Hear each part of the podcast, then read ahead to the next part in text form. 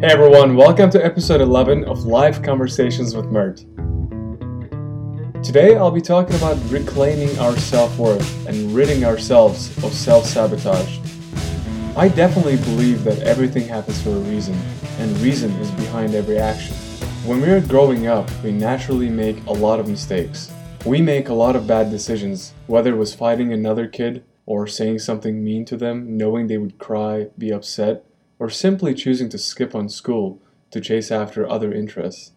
Our parents had a special ability to know when we made those mistakes. Like my parents used to always say, when you were heading this way, we were just coming back from it. So we were accustomed to get punished for our actions. Whether it was being grounded or not being able to get that gift you so wanted to get the week prior, whatever it was, our ill actions, according to other people, never went unpunished. Through that way of thinking, it got stapled into our minds that as soon as we did something we weren't supposed to do, it was only natural to get punished for it. But neither our parents nor any other supervision is around all the time when we grow up into adulthood. There could be our partners, friends, but ultimately it's you who is in charge and responsible for your own actions when no one is looking.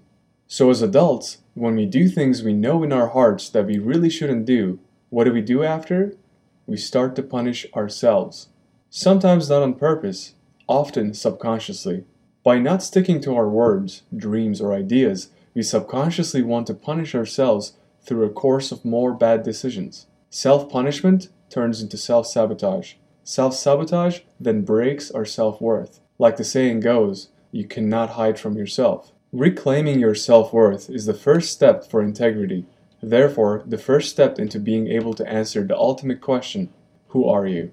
I consider life to be God's, or all of this infinite intelligence within every living being's, gift to us, and how we choose to live our life is our gift back to it. When we ask ourselves who we are or who we want to become, it's tough to really answer that question, to know one's purpose. Everyone's looking for it. Maybe not everyone is asking the right questions.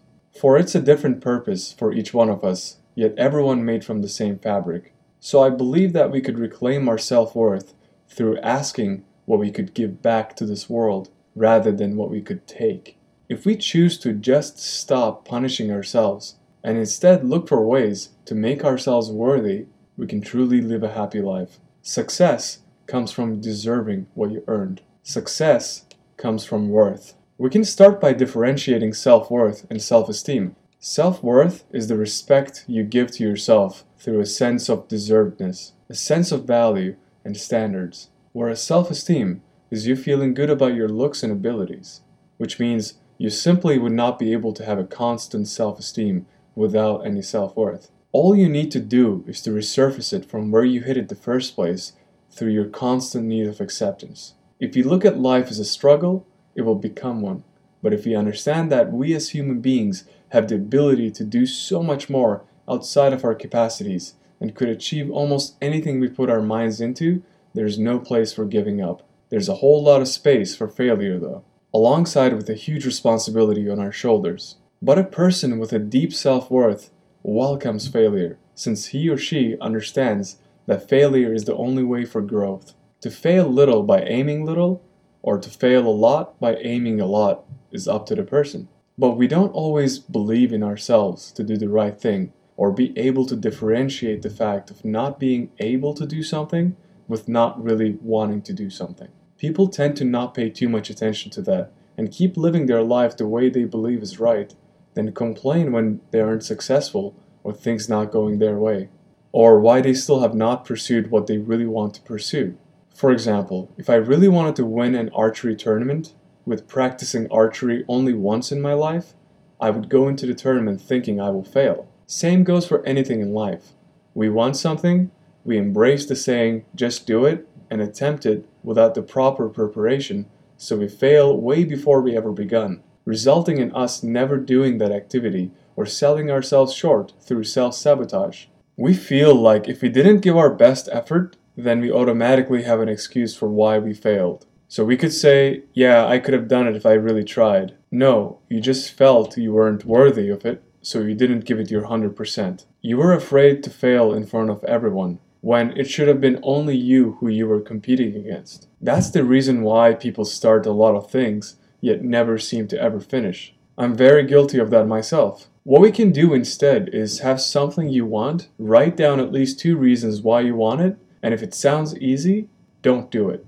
That sounds weird, I know, but we're rarely satisfied with the easy, and if we even are, the satisfaction does not last long. Another mistake people make is to tell themselves they're amazing or they're the best. Then, as soon as they start comparing themselves with others around them, they do not feel as worthy. Let's say you recently started running and you can finally run 5 miles comfortably. You start seeing many others that are doing a better job, so you self sabotage by getting demoralized by your capabilities. Because you set the bar so high, didn't leave any room for growth, and you lied to yourself that you were the best when you weren't, you totally skipped the step of no one being better than one another, just better prepared. You are unique, you are special, but you're not the best. No one is. We're all part of a bigger picture. As soon as you realize that, you were perfect until you compared yourself to someone else, and as soon as you realize that everyone you meet in life is your teacher, not opponent,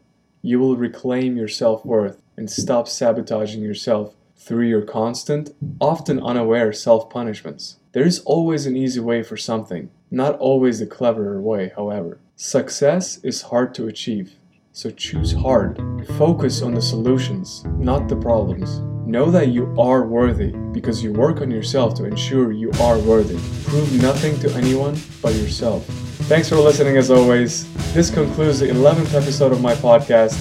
Love yourself, respect yourself, and stay strong. Don't forget to rate and subscribe to my podcast on iTunes to help spread some positivity around. Take care of yourself. Talk to you soon.